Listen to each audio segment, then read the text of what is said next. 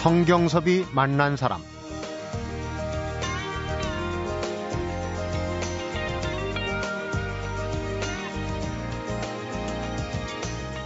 우리는 만화진흥법이 만화 한류의 첫걸음이 될 것임을 선언하며 우리 문화 콘텐츠 산업이 세계 만방에 떨쳐지는데 만화가 앞장설 것임을 국민 앞에 약속한다. 지난 3일 한국의 대표적인 만화인들이 모여서 2011 만화인 선언을 했습니다. 이들이 왜 뭉쳤는지 성경섭이 만난 사람. 오늘은 만화가 김병수, 전세훈을 만나 들어봅니다.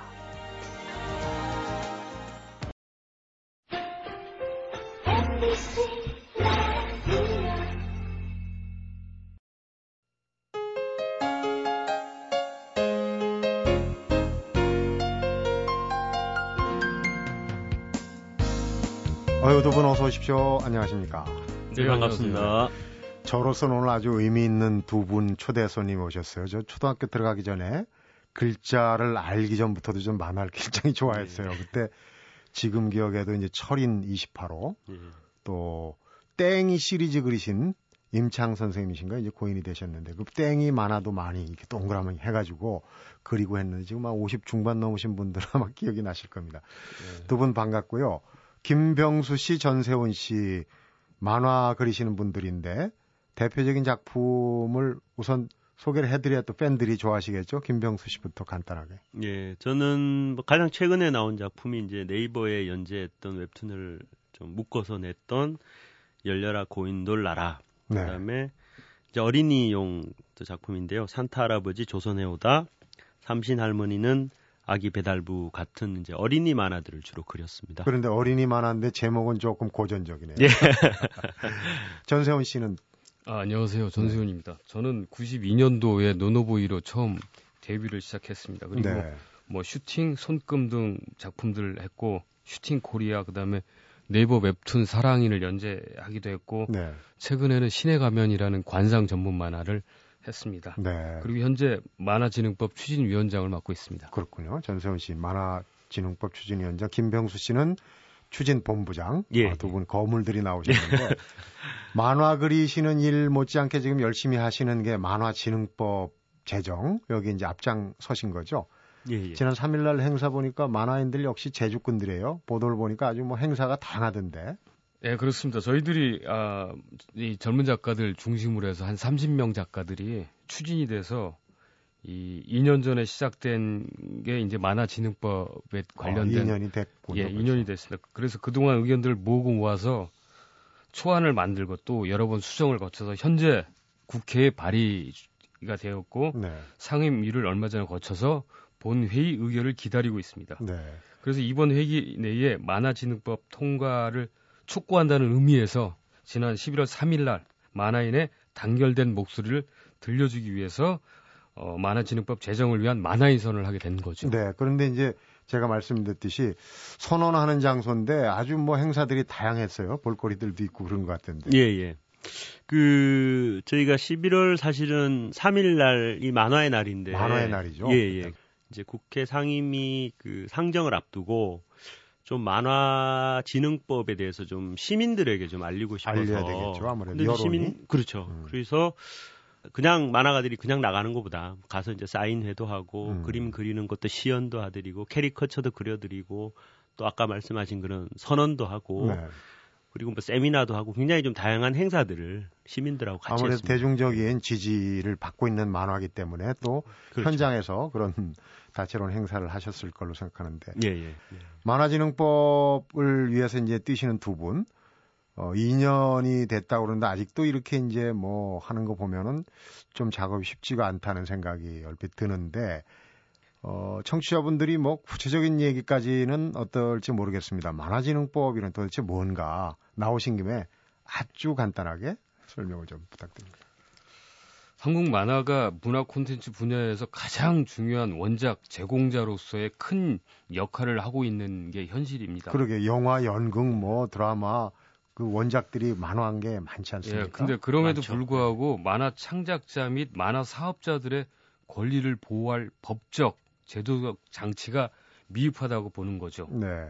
그래서 만화 진흥에 관한 법률을 제정함으로써 만화가 문화 콘텐츠 시대의 천병으로서의 역할을 할 수 있도록 해야 한다는 게 저희들의 주장인 겁니다. 그러니까 이제 네. 만화가 그만큼 핵심적인 좀 문자를 쓰면 모태적인 콘텐츠인데 네, 네, 그렇죠. 재대접을 좀 해달라. 그러니 네.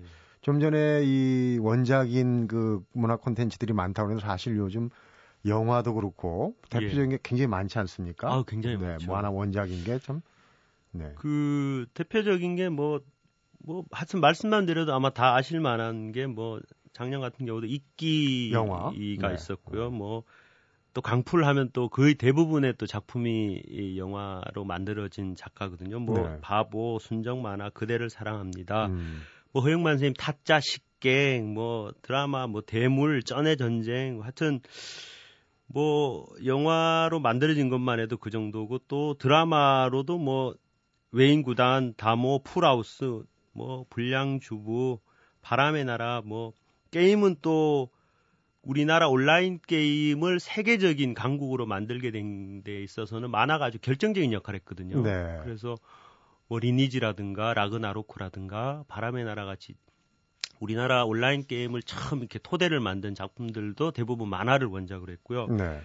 그 저희가 조사를 좀 해보니까 만화를 원작으로 한 애니메이션 방송 작품의 시청률을 조사하니까 네. 역대 1위부터 3위가 만화가 만화 원작이에요. 원작. 아. 그, 그 나머지가 이제 일반 순수 창작이고요.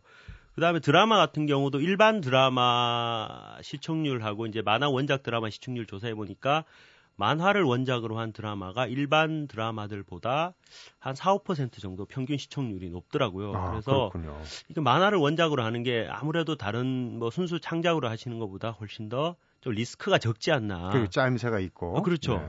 그리고 이제 인지도도 있고 음. 스토리가 음. 기본적으로 에, 독자들에게 어, 이미 좀 많이 알려져 있고 네. 또또 잘 알려진다는 거는 기본적으로 그 스토리가 탄탄하다는 걸 또 의미하니까. 저도 이제 드라마를 좀 꽤 즐기는 편인데 만화를 원작으로 하면 일단 전작 시리즈가 돼요. 다 예, 예. 완결이 돼 있는 부분인데 그때 그때 써가면서 이제 쪽대본이라고 해야 그런 경우 있거든요. 예, 예. 만화 원작이 많다 보니까 초기에는 이렇게 보다 야 저건 너무 재밌대 혹시 만화 원작 아닌가 그러면 100% 그런 경우를 경험했어요. 그런데 만화진흥법이 이제 여러 가지 뭐 복잡한 얘기도 많겠지만은 실은 이제 저희 프로그램 저지난주인가 이 문화탐방이라는 코너에서 예. 어, 이 진흥법 얘기를 하면서 웹툰 같은데 원작료가 제값을 받지, 못, 받지 못하고 있다. 예. 어? 작가들한테 이런 얘기를 잠깐 다뤘어요. 그래서 기회가 되면 좀 한번 알아봐야 되겠다 그랬는데 그만큼 열악합니까? 원작료를 받는 실 수준이? 작가별로는 뭐 어차피 큰 차이가 있 을 수밖에 없죠. 네. 그런데 이제 문제는 자기를 스스로 자기를 방어할 수 있는 뭐 유명 작가인 경우라면 큰 문제가 되지 않겠습니다만은 네.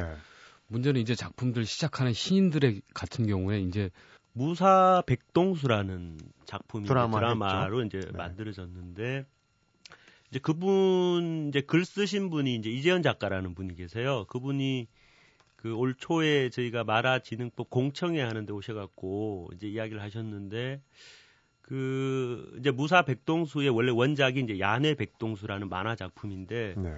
그 작품이 대한민국 그 출판 만화 대상이라고 연말에 시상하는 데서 좋은 상도 받고 네. 그다음에 또 콘텐츠 진흥원이라고 하는 그 문화진흥 기관에서 주는 음. 또 지원 사업도 좀 받고 그다음에 말 그대로 이제 그런 원작 판권도 팔렸는데 에, 본인이 지난 2년간 그, 그 작품으로 인해서 생긴 수입이 천만 원이 안 된다고 증언을 했어요. 정말요? 그 저희도 깜짝 놀랐습니다. 사실은 음. 작가인 우리들조차도 깜짝 놀랄 정도니까 일반인들 보시기에는 뭐 얼마나 놀라시겠어요. 그래서 그날 상당히 공청회가 좀 숙연해졌는데 그 순간에는 네. 보통은 그 정도 일정 정도 수익은 되지 않겠느냐라고 생각하시겠지만 정작 그 좀 파고 들어가 보면 어, 원작에 대한 그 가치를 제대로 지금 인정하지 않는 것 같은. 네. 직업을 선택할 때 흔히들 그렇습니다. 나이 드신 분들이 야, 그밥 먹고 살 정도는 되냐 이렇게 얘기를 하는데 만화가들 밥 먹고 살 정도 수입이 됩니까? 요즘 뭐 만화는 참 많이 나오는데 네. 어떻습니까? 그 가끔 신문에 대한민국의 이 평균 월급을 얘기하면 뭐 200여만이 이제 평균 월급이라고 이제 월평균? 표기돼서 나옵니다. 네. 근데 그런 거 제가 볼 때마다 참 많이 답답하지요. 뭐냐면 어 물론 저 수백만 원의 이 돈을 버는 작가들도 분명히 많이 있습니다만 스타 작가들도 있겠죠. 예, 그렇죠. 음. 그러나 이제 신인 작가들의 경우 제가 파악하기로는 아마 월 100만 원이 안 되는 수입으로 자기 모든 생활을 꾸려 꾸려 나가면서도 그러면서도 만화를 포기할 수 없는 사람들이 그 꽤 많이 있는 걸로 알고 있습니다. 네. 물론 음. 어느 분야에나 그런 이제 어려운 실정이 있겠지만 만화계는 평균적으로 조금 더 어려운 부분이 많다고 그런. 그래서 이제 아직 자식이 만화가 되겠다 그러면 말리시는 부모님들이 많지 않은가. 음. 얼른 그 반대쪽이 돼야 될 텐데 아마 문화진흥법이 그 길을 터주리라고 두 분은 아마 믿고 계시라고 생각합니다. 자세한 얘기는 점차 또 풀어보도록 하겠습니다. 성경섭이 만난 사람, 오늘 현재 정기국회에 계류 중인 만화진흥법에 관한 이야기를 만화가 김병수 전세원을 만나서 들어보고 있습니다.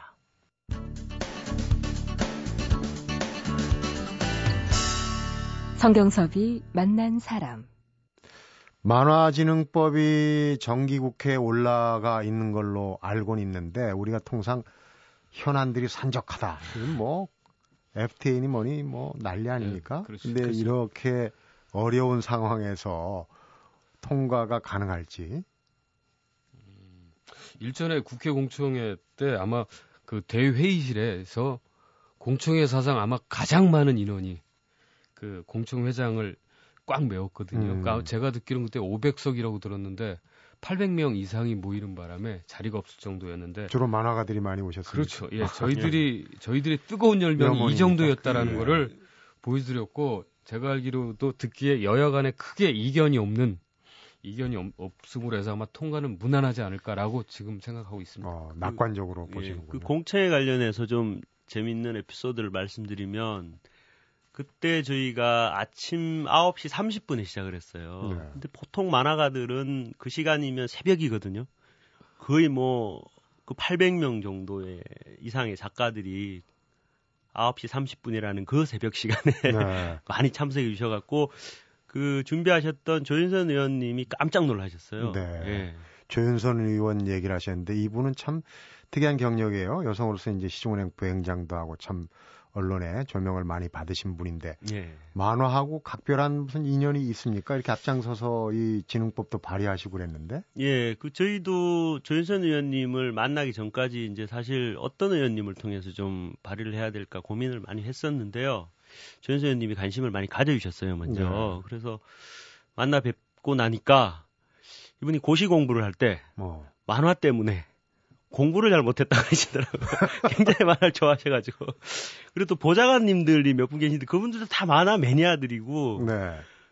아, 그래서 이분은 저희가 만화인이다. 음. 이렇게 해서 저희가 이제 예, 만화인으로 명예 만화인증을 하나 드려야 되지 않나 우리 저희도 좀 그렇게 생각하고 있습니다. 이 만화 때문에 고시 공부도 예. 이 방해를 받았는데 참 예. 마음이 넓으십니다. 마음이 든든하시겠어요. 예, 예. 그런데 이제 그 공청회 할 때 만화가 분들이 많이 오셨다고 그러는데 혹시 그런 생각도 해봅니다. 저는 어, 이런 법을 만드는 거는 도움도 되지만은 규제 측면도 있지 않겠느냐. 그래서 일부 만화가 내부에서는 좀 혹시 어, 반론을 갖고 계신 분은 있지 않은지 그런 생각이 드는데 이게 이제 만화진흥법이 구체적으로 만화가들한테 어떤 도움이 되는 이런 걸 확실히 좀 제시를 해줘야 될 필요가 있을 것 같아요. 예, 그래서 그 저희가 지금 만화진흥법을 통해서 하고자 하는 것 중에 가장 큰 것 중에 하나가 그 저작권 만화 저작권 보호위원회를 좀 그 사다 기구로 하나 만들어 달라라는 걸 내용에 넣어놨는데요. 네. 이 만화가 좀 다른 콘텐츠들하고 좀 달라요. 왜냐하면 그 게임이라든가 영화나 애니메이션 같은 경우는 1년에 우리나라에서 제작되는 편수가 뭐 100편 남짓 이렇게 뭐 하는데 만화는 네. 뭐 수입된 것까지 다 포함해서 1년에 출판되는 종수가 만 종 가까이 됩니다. 어, 그래서 배가 넘는군요. 예. 또 만화는 그 저작권 자체를 침해받는 경우도 있지만 저작권 침해도 침해지만 보호 육성, 육성하는 것까지도 좀 필요하거든요. 네. 어, 원작 산업으로 뿌리 산업으로 큰 역할을 그렇죠. 하니까 규제 말고 또 지능적인 그렇죠. 측면을 해줘야 그렇죠, 되는. 그렇죠. 그래서 저작권 보호 육성 관리를 하는 그런 위원회가 따로 좀 필요하다는 게 저희의 생각이고 그걸 좀 네. 중점적으로 생각하고 있고요. 그리고 현재 그 문화부하고 콘텐츠 진흥원에 만화 담당자가 한 명이나 두 명 정도가 있, 습니다 네. 있는데 만화만 전담하는 것도 아니고 캐릭터랑 같이 하고 있, 다고 들었는데요. 이래 가지고는 어떤 산업으로서 만화를 더 이상 키울 수 없는 구조라는 거죠. 네. 그래서 만화진흥법이 만들어지면 만화진흥위원회가 만들어지고 그렇다면 규제가 됐든 지원이 됐든 음. 만화 우리 만화계의 미래를 관이 주도하는 게 아니고 만화인들 우리 스스로가 결정할 수 있다라는 거죠. 네. 우리의 미래를 우리에게 맡겨 달라는 겁니다. 아, 그렇군요. 현재 만화 산업의 시장 규모는 어느 정도로 파악이 되고 있습니까? 만화 산업 자체로만 보면 한 7천억 정도 시장으로 밖에 아직 그렇게 크진, 예, 크진 않거든요. 네. 근데 그 여기에 좀 맹점이 좀 하나 있습니다. 왜냐하면 실제로 예를 들어서 그 리니지라는 게임을 예를 들면은 그 게임 자체가 갖고 있는 매출이 거의 1년에 뭐 1조가 되네 만 이런 얘기가. 그 정도인데 네. 만화 원작이 미친 영향이 있을 거라는 거죠.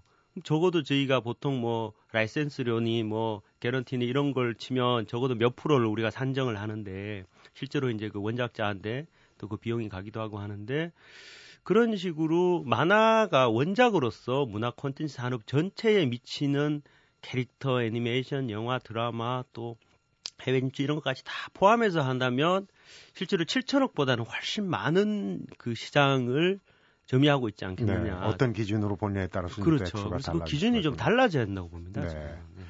성경섭이 만난 사람 오늘은 만화진흥법 추진위원장인 전세훈 또 추진위원 본부장 김병수와 함께 하고 있습니다.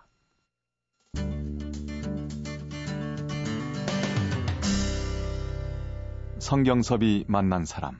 재작년이 한국 만화 역사 100년, 100주년 기념이었어요. 예. 어, 2년이 이제 벌써 또 지났는데 한국 근대 만화 시작은 어디로 보는 겁니까? 그 저희가 근대 만화의 시작은 1909년 6월 2일 그 이도형 화백이라고 원래 이제 그 한국화 유명하신 한국화 화가이셨는데 그분이 네. 그 대한민보라는 그 신문에 그 만평을 처음 연재하시면서 일제 강점기 그렇죠. 네. 네. 그래서 그, 그, 그 내용도 보면 약간 그 한, 그 우리 조선의 독립과 관련된 아주 그 저항의 그런 내용을 또 담고 있기도 하고. 네. 그래서 그날을 저희가 이제 한국 현대 만화의 출발로 보고 있습니다. 네. 현대 만화 출발의 이제 독립운동적인 성격, 나름대로 굉장히 자존심, 자긍심을 살릴 수 있는 얘기예요. 그런데 예. 그동안의 100년의 역사를 쭉 보면은 기고문을 제가 봤어요. 김병수 씨가 썼던가요? 고난과 역경으로 점철되어 왔다고 표현을 하셨어요. 100년이. 예. 왜 그렇게 얘기를 하신 겁니까? 우리 과거의 자료 사진들을 보면 매년 5월 5일이 어린이날입니다. 근데 어린이날이면 대한민국의 어린이들은 착하게 착한 어린이가 돼야 되는 게 맞지요. 일찍 일어나고. 예, 일찍 일어나고. 그런데 자 착한 어린이가 됩시다를 외치게 하면서 동시에 한 일이 뭐냐면 집에 있는 만화책 끌고 나와서 무슨 무슨 마, 마녀 화, 영시키듯이 음. 온갖 만을 다 모아다가 착한 어린이가 됩시다 그러면서 불을 지르고 분석행위군요. 예. 그랬습니까? 예, 그것이 그 아니 저기 제가 자료를 찾으면요 방송에서도 방송도 하고 그래서 뉴스에도 나오고 뭐 음, 그럴 정도로 만화 태우는 게 예. 뭐 어. 그런 그런 정도를 만화를 짓밟는 행위를 서슴지 않았다라는 거죠. 90년도 말이라고 기억을 하는데요. 일본 문화가 이제 우리나라에 이제 개방이 시작이 됩니다. 개방됐죠. 예, 여러 가지 압력에 의해서 개방이 시작되는데 그 중에도 가장 먼저 가장 먼저 총알을 마주로 나가라 등을 떠민 게 이제 만화였습니다. 음. 일본 만화가 워낙 또 세잖아요. 그렇죠. 그래서 뭐 아시아권에서 자국의 만화를 지키고 있는 나라가 몇 나라나 될, 되는 거라고 생각하십니까? 사실 거의 없습니다. 네.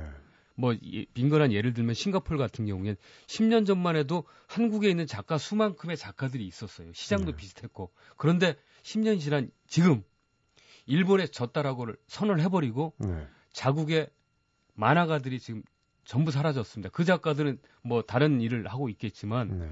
어쩌면 한국에 있는 만화 작가들도 이미 이미 총알을 맞고 쓰러졌어도 전혀 이상하지 않았었는데 네.